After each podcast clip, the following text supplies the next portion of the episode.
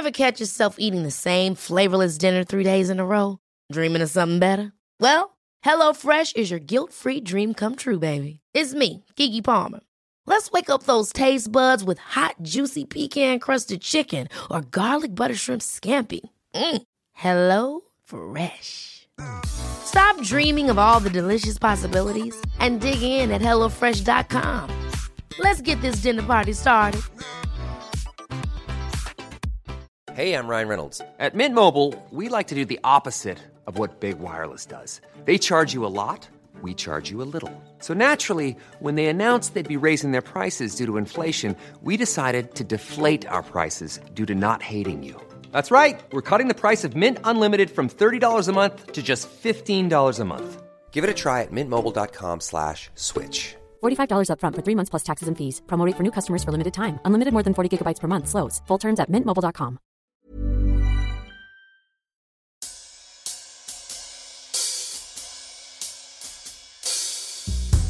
Hey, small town fam. Happy New Year. Happy New Year? Listen, at least it's the next year. Anyway, today, even though our regular season has ended, we have a fabulous bonus episode for you. Are you sitting down? We have Detective Joe Kenda. The man's a legend. The man's a legend, says Detective Dan, and he is not wrong. We recorded with Kenda over Zoom, so, you know, the usual disclaimers in case there might be garbage trucks, pets, lawnmowers, things. So, without further ado, please settle in for the list.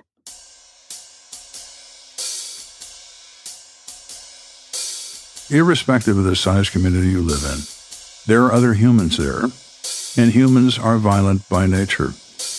They are. That's why wild animals run from us. They know what we are. We're the most dangerous animal on this planet. When a serious crime is committed in a small town, a handful of detectives are charged with solving the case. I'm Yardley, and I'm fascinated by these stories. So I invited my friends, Detectives Dan and Dave, to help me gather the best true crime cases from around the country and have the men and women who investigated them tell us how it happened. I'm Dan. And I'm Dave. We're identical twins from small town USA. Dave investigated sex crimes and crimes against children. He's now a patrol sergeant at his police department. Dan investigated violent crimes. He's now retired. Together, we have more than two decades' experience and have worked hundreds of cases. We've altered names, places, relationships, and certain details in these cases to maintain the privacy of the victims and their families. So we ask you to join us in protecting their true identities as well as the locations of these crimes out of respect for everyone involved. Thank you.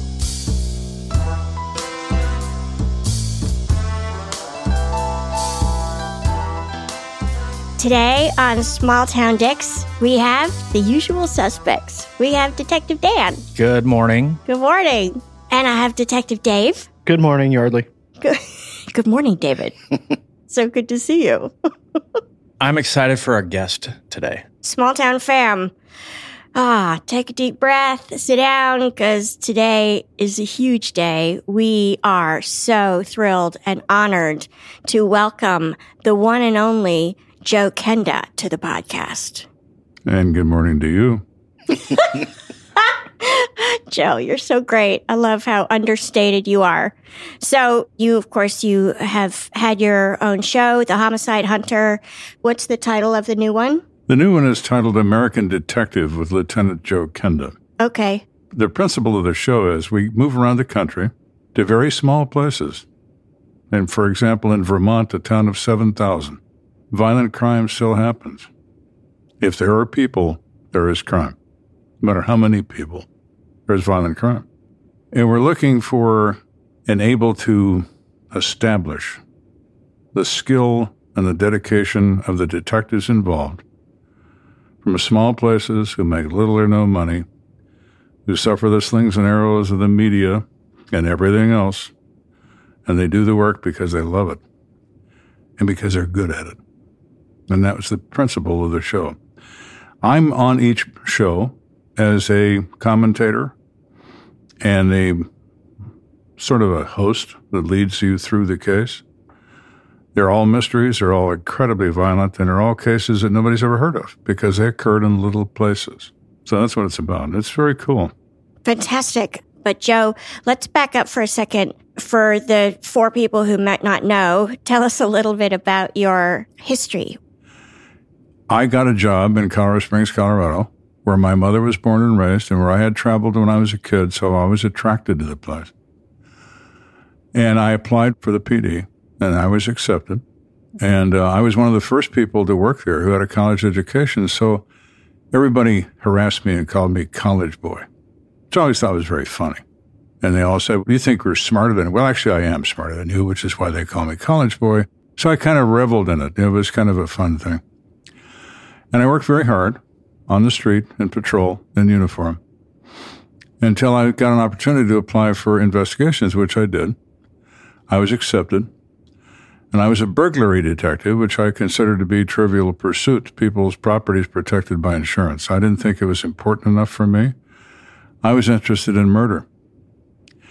Murder must be the worst crime because we'll do the worst to you if you commit it. We'll put you in a cage for the rest of your life or we'll kill you. I wanted to get involved in that. I had an opportunity to do that when a case came along that nobody else seemed to want, and I volunteered for it. And I kind of laid my life on the line.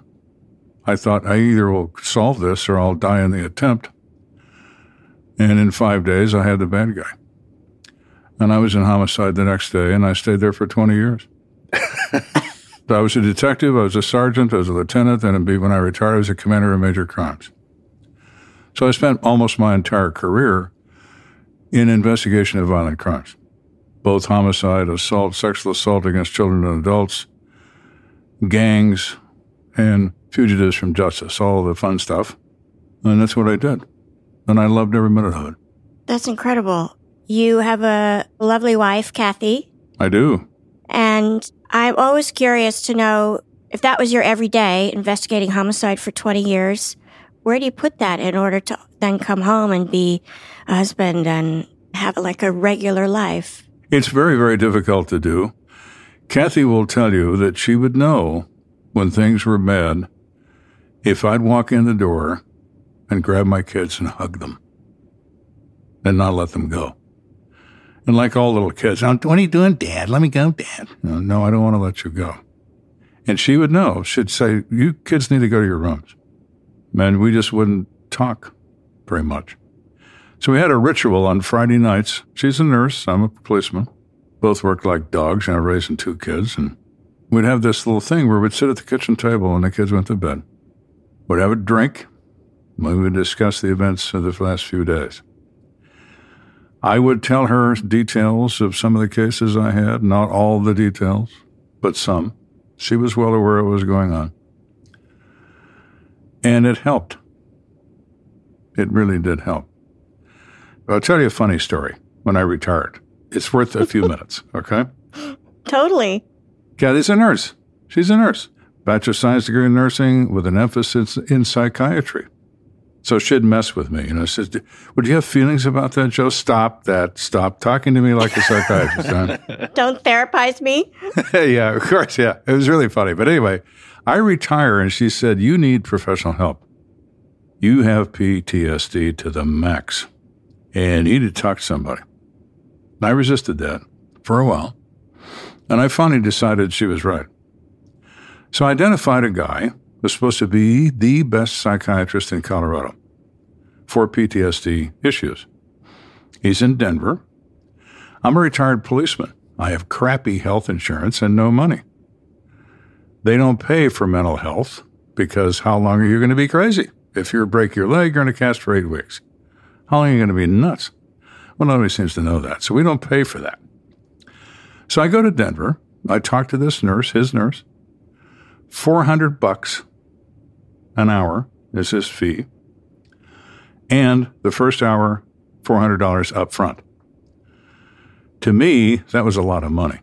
But I thought, all right, Mrs. Kenda said, know, Mrs. Kenda said, okay, fine. So I pay the 400 bucks. I go meet this guy, nice enough guy. We sit down. He says, Do you have recurring nightmares? I said, I do. Are they the same? Yeah, five of them are. Could you describe them to me? Sure. So I do. It took about 20 minutes. He is in tears by the time I'm done describing these nightmares. I am comforting him because he's so upset. And I'm thinking two things. I'm thinking, what is wrong with this picture? And who do I speak to about my 400 goddamn dollars?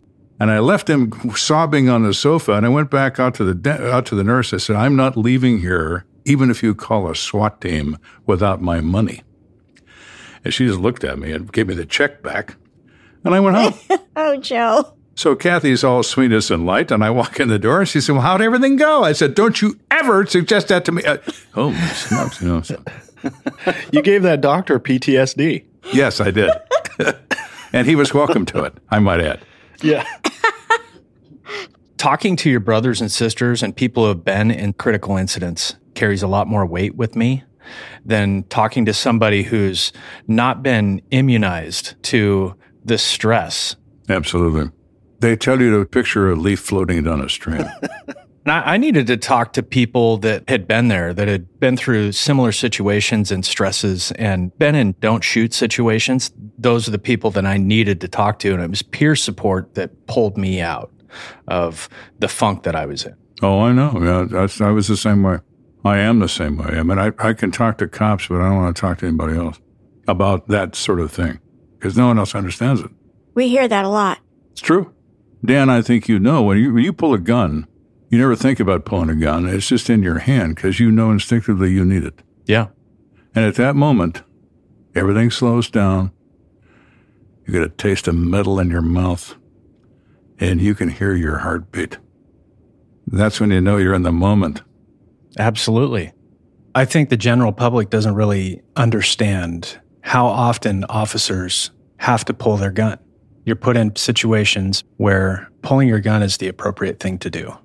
Clearing a business that's been burglarized, a house that's been burglarized, you're on a high risk felony stop with a dangerous felon who might be armed, you have your gun out. So if you think about that, all these times that officers have their gun out for our safety and the safety of our coworkers and other people, and how many times that we don't pull the trigger, we don't decide to shoot. Yeah, which is fortunately for me, it was every time. I never shot anybody. Not that I wouldn't have, but I never did.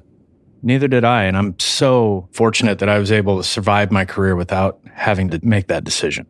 The closest I ever came, Dan, is I kicked a door in a motel to arrest a guy for first degree murder. He's a convict, bad guy, been around the block. I've got a Remington 870 pump 12 gauge with double aught buck in it. On his nightstand's a 45 auto, cocked and locked. He sat bolt upright in bed. He wasn't frightened. He'd look at me and look at the gun, look at me, look at his gun. He's thinking, Can I get that gun? Before he said anything, I looked at him and I said, You won't hear this go off. And he just sat there. And that was the end of that. But that was the closest I came to actually pulling the trigger. The other policy I always had, and always worked, it always worked. I never raise my voice. It scares people if you don't raise your voice. They expect you to yell at them, you know, put your hand up, ah, you go crazy and everything. I look at him very quietly. I'd have a gun in one hand and a badge in the other. I didn't want you to play the game. I didn't know he was a policeman because I'm wearing a cheap suit. Hold the badge up, hold the gun up. And I would say this the same every time. My name's Kenda with the police department. You're under arrest for first degree murder. If you don't do what I say, I'm going to kill you right here and right now. And everybody would raise their hands. Even if they had a gun in their waistband, say, This guy means it. Yeah, I do.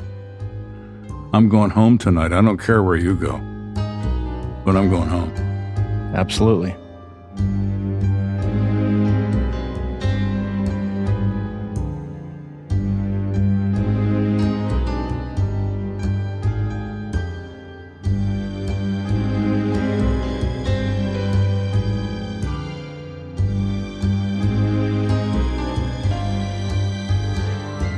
So, Joe, we are so thrilled to have you, but I want to be respectful of your time. So, we are eager to hear this case that you have for us today. So I'm just going to hand it over to you and let you tell us how this case came to you.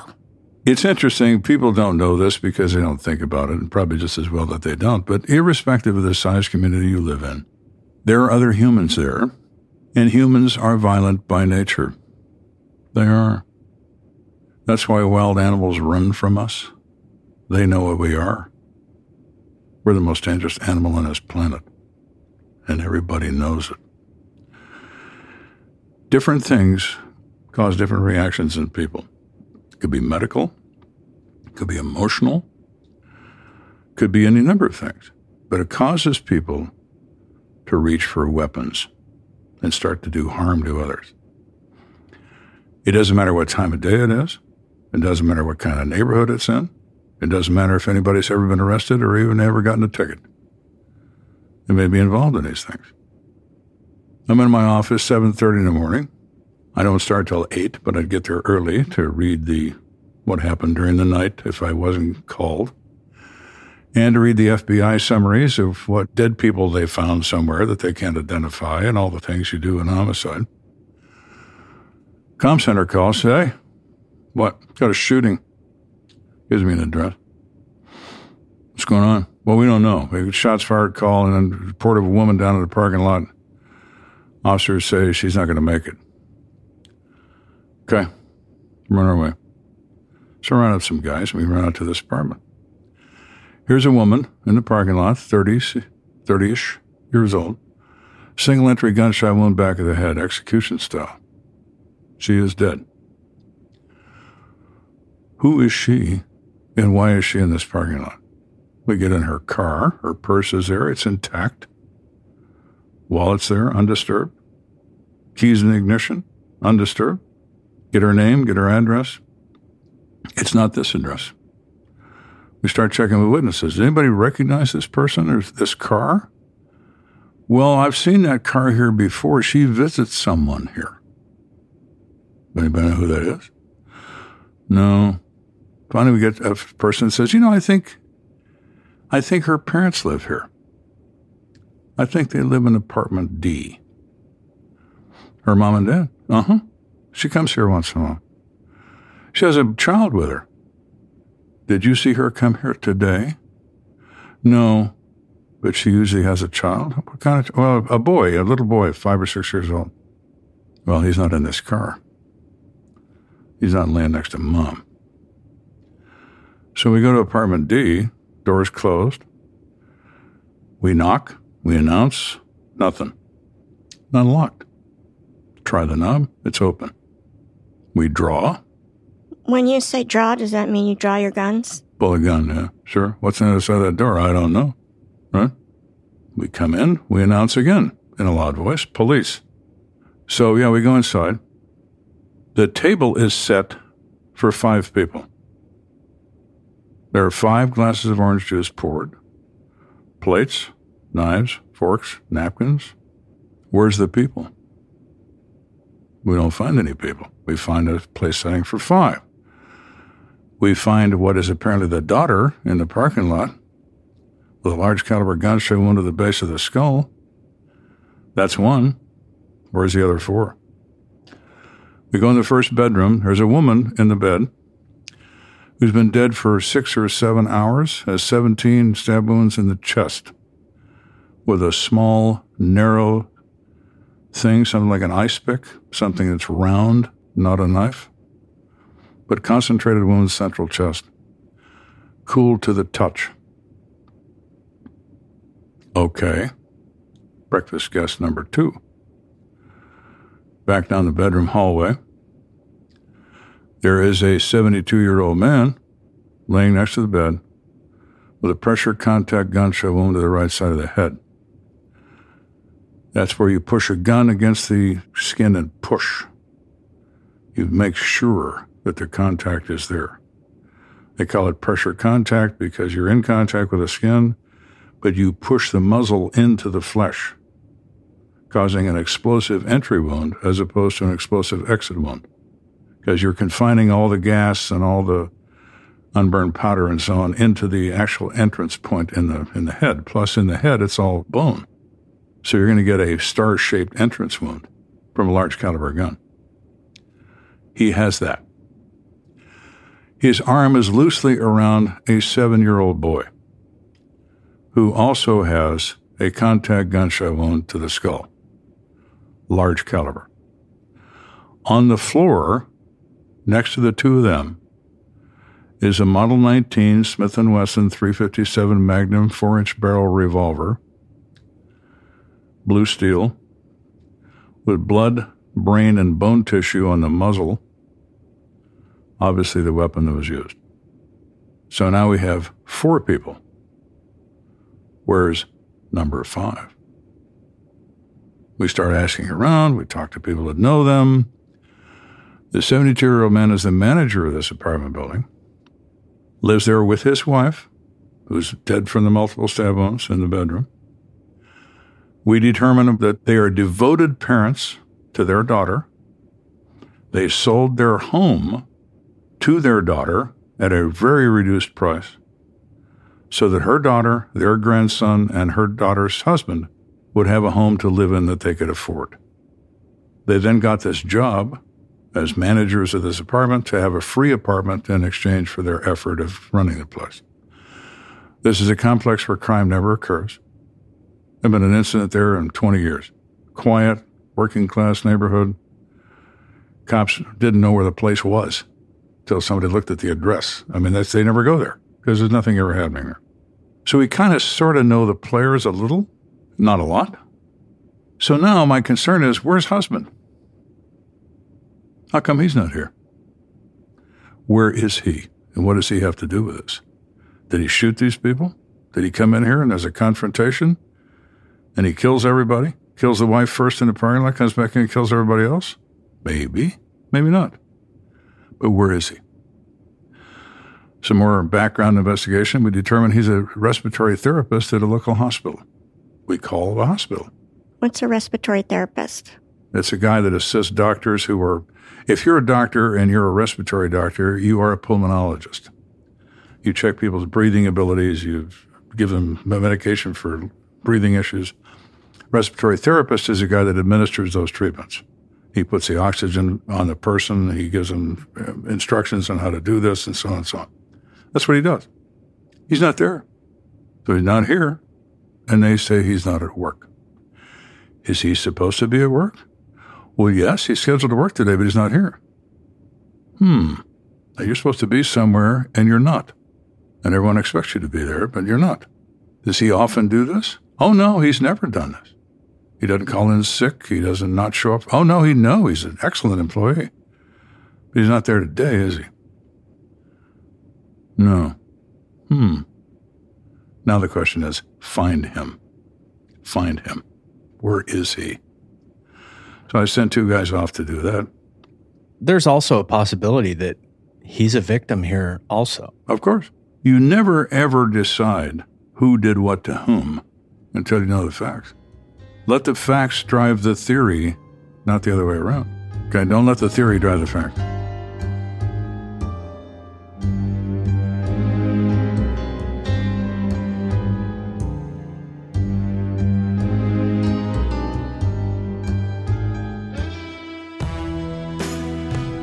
Small town super fam. Guess what I want to talk about?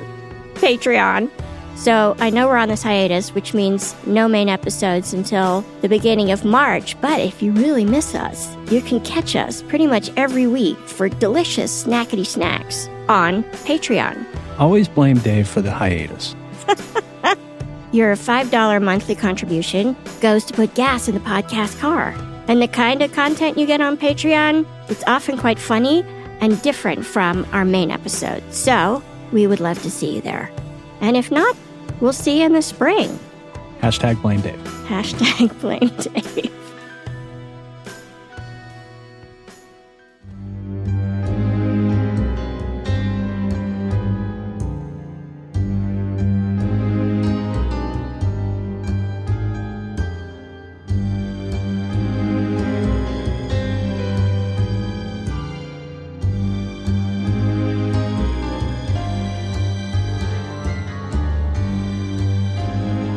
About how old is the husband that we're looking for? 34. Okay. 34 years old, wife is 30, child is 7. Father is 72, mother is 68.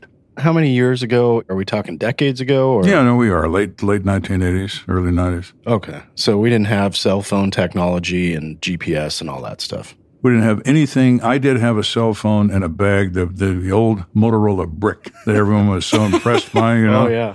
It weighed about the same as your car. And you carried, it, you dragged the thing around, and you could talk to somebody on the moon. You know, it had like five watts of power. It's incredible.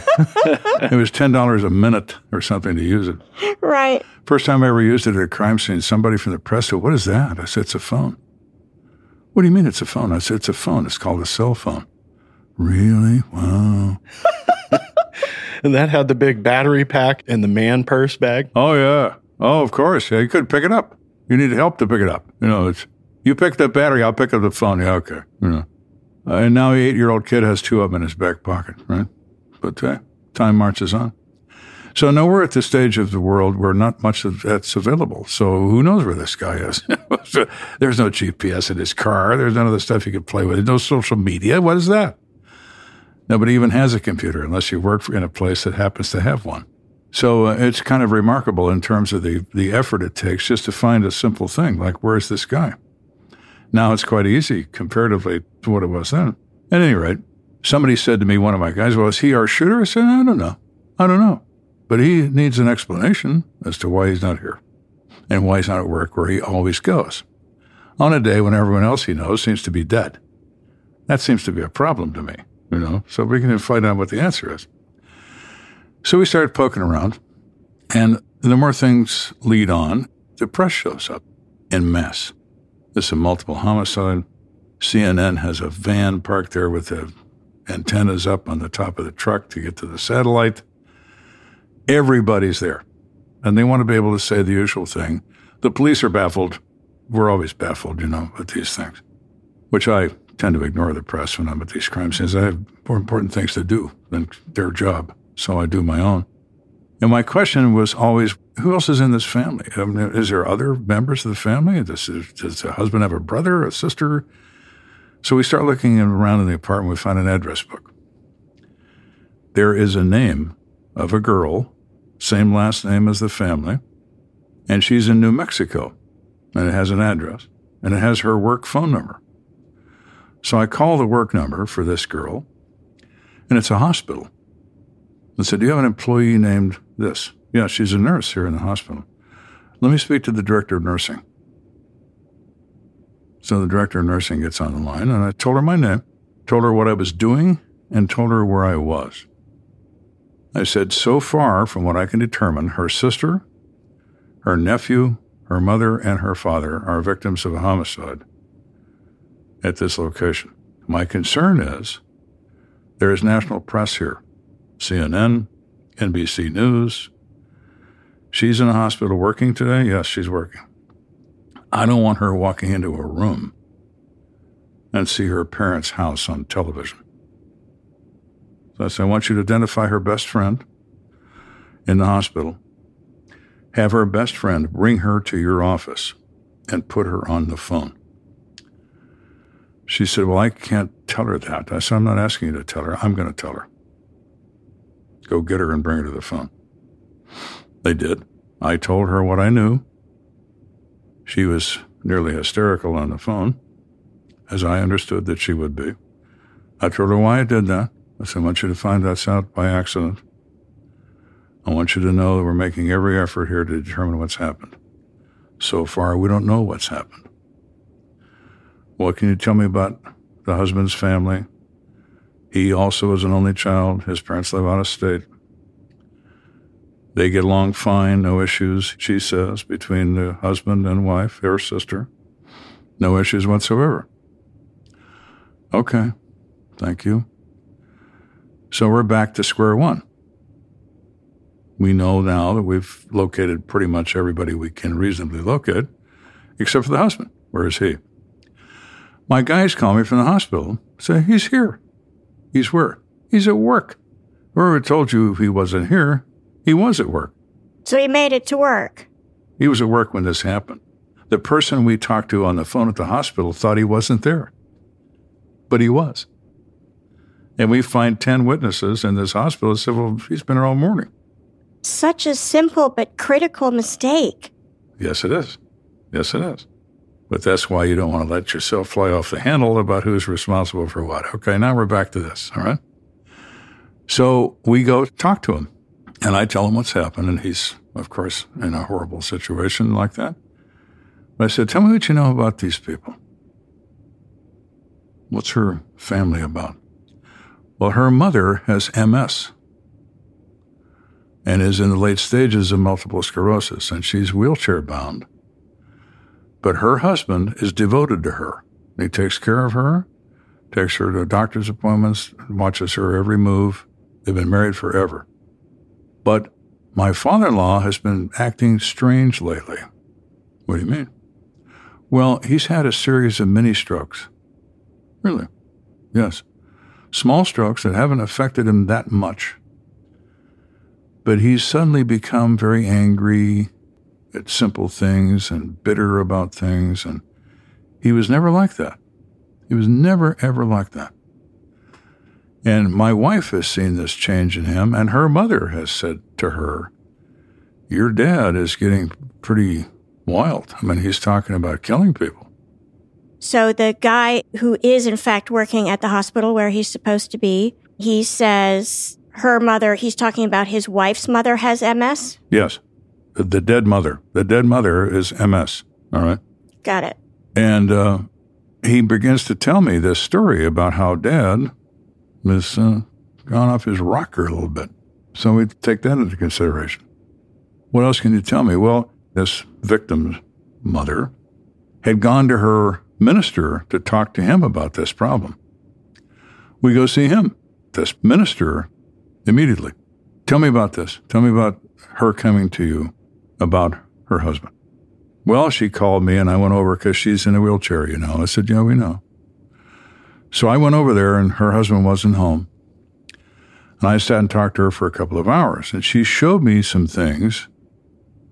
What did she show you? Well, she called them death lists. Death lists?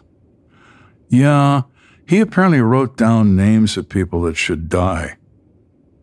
Oh, really? Do you have those? No, she had them. She kept them there at the house. So who was on these lists? Well, the president and the governor and those kinds of people, politicians, uh, reporters, that sort of thing. So what'd you tell her? Well, I told her it was just a phase. You told her it was just a phase. Well, yes, and God will straighten all this out. I see. So you were anticipating that God would step in and take his pen away? Or exactly what were your thoughts there? He just looked at me. I said, Goodbye, Reverend. Goodbye. So we go back to the apartment. We're still surrounded by the press, of course. We need to find these lists. So we start tearing the place apart. And we find them in magazines next to the chair where he sits. Every few pages, there's a list, a piece of paper like uh, you'd use for a shopping list, narrow and long, stuffed in the pages of the magazine. Every few pages, there's a new list. And are there different names on each of the lists? Yes, exactly. It begins as the Reverend said. It, the president's name is there, the vice president, congressman, the governor, local officials, what have you. The next list has people he works with, coworkers. But then the last list has his son in law at the top of the list, with a note next to it said must die, and uh, must die is underlined. His wife is on the list. Next to that, must die, underlined. All the way down to his grandson.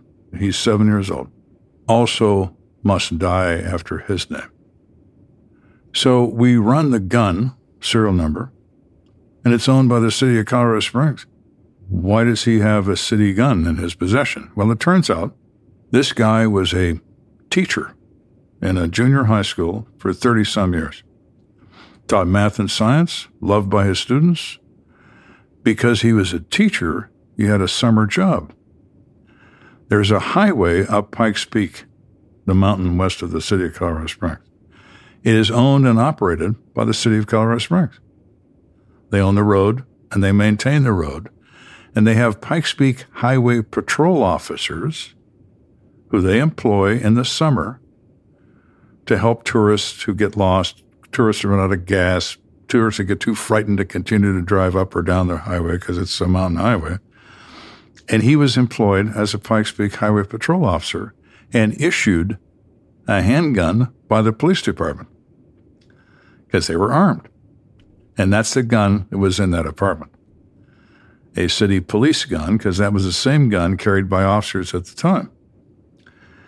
So that's the source of the firearm. The city is the source. And we talked to his coworkers on the highway. They say he's the nicest guy they ever knew. Wonderful man. Very helpful. Got awards from the city for saving tourist lives and on one occasion used his patrol car to stop a car that brakes had burned out and got it to a stop and saved the family is remarkable. But they said in the last few months he's become different. Different how? Dark, quiet, nothing to say, come to work, leave immediately, not talk to anybody. So you saw a real change in him. Oh, yeah, it's, it's a change. It was an amazing change. Everybody said, What's wrong with him? What's wrong with him are the mini strokes. They've altered his ability to think. They've changed his personality, and they've made him into something that he isn't. They made him homicidal. And no one understood that. Or if they did, they chose to ignore it. Or they chose not to believe it. I don't know a lot about strokes, but I don't think I've ever heard, you know, mini strokes making someone um, homicidal or psychotic like that. Had you ever heard of that? The, the doctors we talked to said, yes, it happens. It's not relatively common, but it does occur. I had never encountered that either. Talked to a neurologist, and yeah, it alters the thought process and this and that. They're called TIs. TI is trans ischemic attack. They said he had a series of TIs, which are these small strokes that lead to blockages in the brain and changes of thought process and so on that nobody really understands, but they've seen the results of it. That happens fairly commonly in people as they age. The, the brain is a very complicated piece of machinery. People would love to understand it, but nobody really does. But they know that certain things cause people to change their personalities, change their thought processes, change everything. So when we go back through this case with all this new information and re examine our crime scene again, it is clear to me that our man, dear old dad, takes an awl, which we discovered in his toolbox. An awl is a leather tool for making holes in leather, a punch, more or less. It's a long, narrow, round shaft with a point. His wife's blood's on that shaft in his toolbox. He used that to kill her, probably for the idea of keeping it quiet. No gunfire wake up the neighbors. By the time the gunfire begins, he no longer cares if the neighbors are awake because he's in the process of doing what he thinks he needs to do. He confronts his daughter in the parking lot, shoots her in the back of the head, drops her right next to her own car, goes back inside. Mama is already dead, grabs that kid, drags him back to the bedroom, kills him, and then kills himself. And all this gets unraveled over a period of about 16 hours of work to get to the truth of it. Did you solve this case in 16 hours? Yes. Begins with maybe a husband being a suspect to a victim being a perpetrator.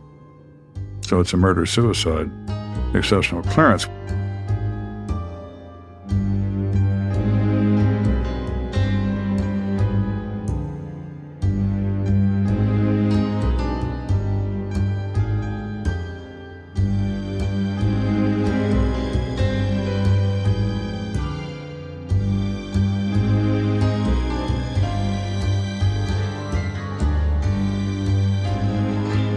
Case was clear, I get a call from a church, a Methodist church in the Springs, from the Reverend. The sister from New Mexico was there to bury her family. Her parents went to that Methodist church for a time, but hadn't been there in a long time. But when she was a kid, she used to go to that church. So she went to speak to that minister, the Methodist minister, to conduct a service for the family because she knew him when she was younger. He said to me on the phone, he said, I'd like you to come to the church tonight and speak to her about this incident. Okay, I'll do that. So I go to the church at seven o'clock, and he's waiting for me in the parking lot. And he said, Now there's some other people here, friends, and all right. We walk in this room. There are, I counted them because I was curious. There were 39 people in this room. And I walked in, and you could hear a pin drop. And there's this young woman sitting in the front row. She sees me, and the minister says, This is, at the time, Sergeant Kenda from the police department. She walks up to me in tears, puts her arms around me, and hugs me and won't let me go. And I said, Are you Ruth Ann? Yes, the nurse from New Mexico. She said, I want to thank you for telling me. Because after I hung up and I got kind of recovered, sort of, I walked down the hall.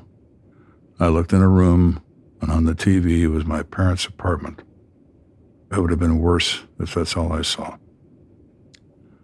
I said, I'm sorry you had to go through this. And I told her what I've often told people in, in situations like that. The person who did this is not the father you knew and loved. He was somebody else entirely.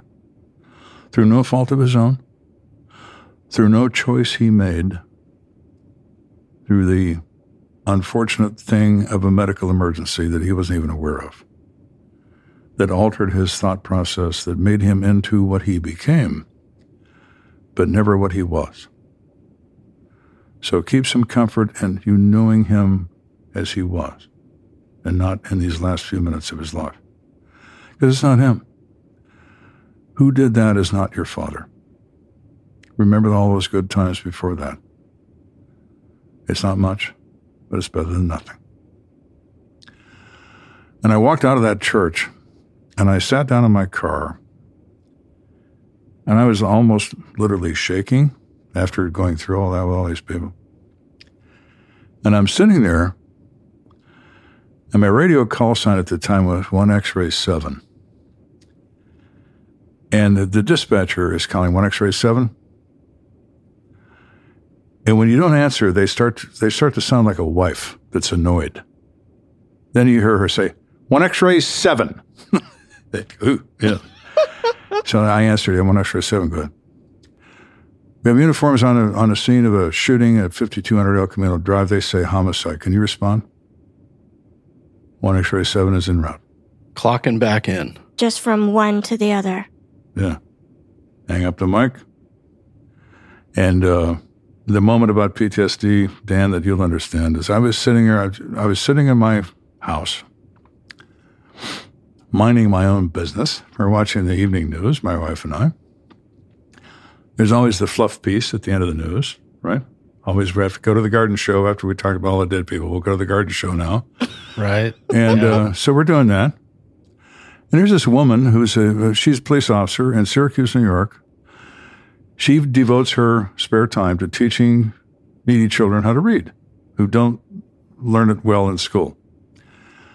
She wants to introduce her best student. And she has this little kid come over, and the camera focuses on him. And I got hit with a lightning bolt, and I said, I got to go outside. And I, I left. I went outside. And Kat is just looking at me as I walked out. I stayed outside for like 30 minutes. I finally came back in. She said, What is the matter? I said, That was, uh, that was a moment. And what I mean by that, Dan, and you've experienced it, where the, the PTSD is like having a nightmare when you're awake. It's bizarre, okay? Now, I saw that little kid And I had a gun in my hand and there was smoke and people yelling and screaming. And I was just, I was right back in it. We had arrested a guy about two years before this, two years before this, for the LAPD, wanted for multiple counts of first degree murder, gangbanger from East LA, whose street name was Bam Bam. They call him Bam Bam because he shoots people all the time. He had a girlfriend in Colorado Springs. We find out he's there in this apartment. We confirm he's in the apartment. We hit the place with a SWAT team. We hit it hard. We hit it with the, with the flashbangs and the laser sights and the whole deal. We got him down on the floor. Then we're handcuffing him. I look up and through the smoke, there's a little boy standing on a staircase. He's wet his pants and he's shaking uncontrollably. And I went over to him and I, I grabbed him and I said, Nobody's going to hurt you, baby. Nobody's going to hurt you. This is over. He grabbed me like an adult and he wouldn't let go. And two years later, I'm watching the ABC News fluff piece, and there is that kid. I saw him as the kid. It wasn't the kid, but he, he just he just looked like him. You know, he looked just like him. I totally know what you're talking about. Just little fleeting moments that transport you right back to a situation that you were in, and the smells, everything is there, and it's so real. It's remarkable. It's frightening too. Oh, it is. It's absolutely startling, and it takes a while to come down from it. And you don't think about it at the time. You think about it later, but you think, God, am I losing it? I mean, am I, is this the end? I mean, am I crazy? No, I just think you're human. And if you don't feel that way, you've lost your humanity. If you don't feel compassion for people and so on. Absolutely. So the day that you investigated this murder where the man who'd had many strokes kills his whole family, is that one of the days that you go home and hug your kids? Yep. Yes. The thing I never, ever could deal with, never, is the death of a child. They look so small. They look so small. All the detectives say that, that we've interviewed. It's true. It's absolutely true. The worst is an autopsy. They open like a flower. That'll make you hug any kid. Doesn't even have to be yours.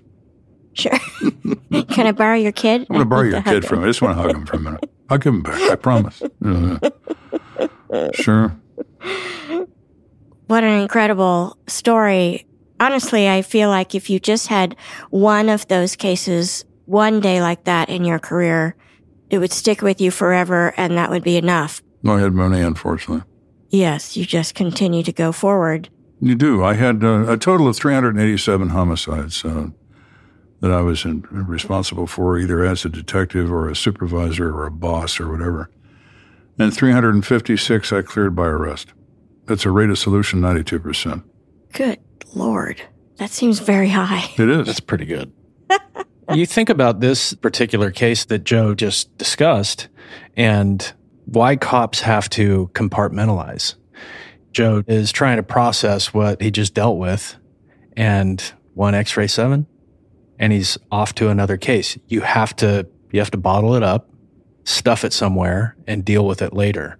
And that's part of the problem. Cops have a huge very high suicide rate and it's because you have police officers that don't ever go back and open that bottle up and deal with that. They got a bunch of bottles that rattle around, and all of a sudden, the pressure, you know, they open up and, and cops kill themselves at, a, at an astonishingly high rate. And that's what we have to get over with in police departments is that stigma of, hey, it's okay to talk about this stuff, that it's bothering you. Because if it's not bothering you, it makes me question like Joe said, your humanity. If that doesn't bother you, you got problems. Oh, absolutely. That's why we have to compartmentalize because it's on to the next case. You get a very short time to deal with some of this stuff. I had a an infant die while I was working on him. Ran with this infant out to the medics, handed it off, but I was doing CPR on this infant while I was moving this child from this apartment down to the medics. And the medics take this child off and detectives come out to the scene. Right after the detectives get there, they send me to another call. And it's like, are you serious? Right now? Like, give me a minute. Just give me a minute. There is no minute. Yeah. It's on to the next call. That seems counterintuitive in every way. It is in every way. But, you know, that was the greatest thing about me doing that TV show. It was therapeutic for me. The homicide hunter? Oh, absolutely. I'd never had discussed cases to the depth that I had, either just now with you or as I did on that television show. And I felt better after I did it. As the years went on, that show was on for nine seasons. And I felt immensely better because, as Dan says, I emptied some of those bottles. And the rattling wasn't quite as loud. That's well said. Wow. Well, Joe, thank you so much for that. What an extraordinary story. Oh, there's more, my dear. I know. we'll take all you got. You, I mean, we just, I can't even say enough about you. We're so happy that you're here. Thank you. Oh, you're welcome. Great to have you, Joe. Absolutely. Thanks for having me.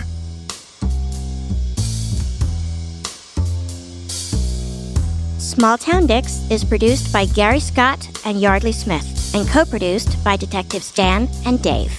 This episode was edited by Logan Heftel, Gary Scott, and me, Yardley Smith. Our associate producers are Aaron Gaynor and the real Nick Smitty. Our music is composed by John Forrest. Our editors extraordinaire are Logan Heftel and Soren Bajan, and our books are cooked and cats wrangled by Ben Cornwell. If you like what you hear and want to stay up to date with the show, visit us on our website at smalltowndicks.com. Small Town Dicks would like to thank Speech Docs for providing transcripts of this podcast. You can find these transcripts on our episode page at smalltowndicks.com. And for more information about Speech Docs and their service, please go to speechdocs.com. And join the Small Town fam by following us on Facebook, Instagram, and Twitter at, at Small Town Dicks. We love hearing from you. And if you support us on Patreon, your subscription will give you access to exclusive content and merchandise that isn't available anywhere else. Go to patreon.com slash smalltowndickspodcast. That's right. Your subscription also makes it possible for us to keep going to small towns across the country In search of the finest, rare, true crime cases told, as always, by the detectives who investigated them. So thanks for listening, Small Town fam. Nobody's better than you.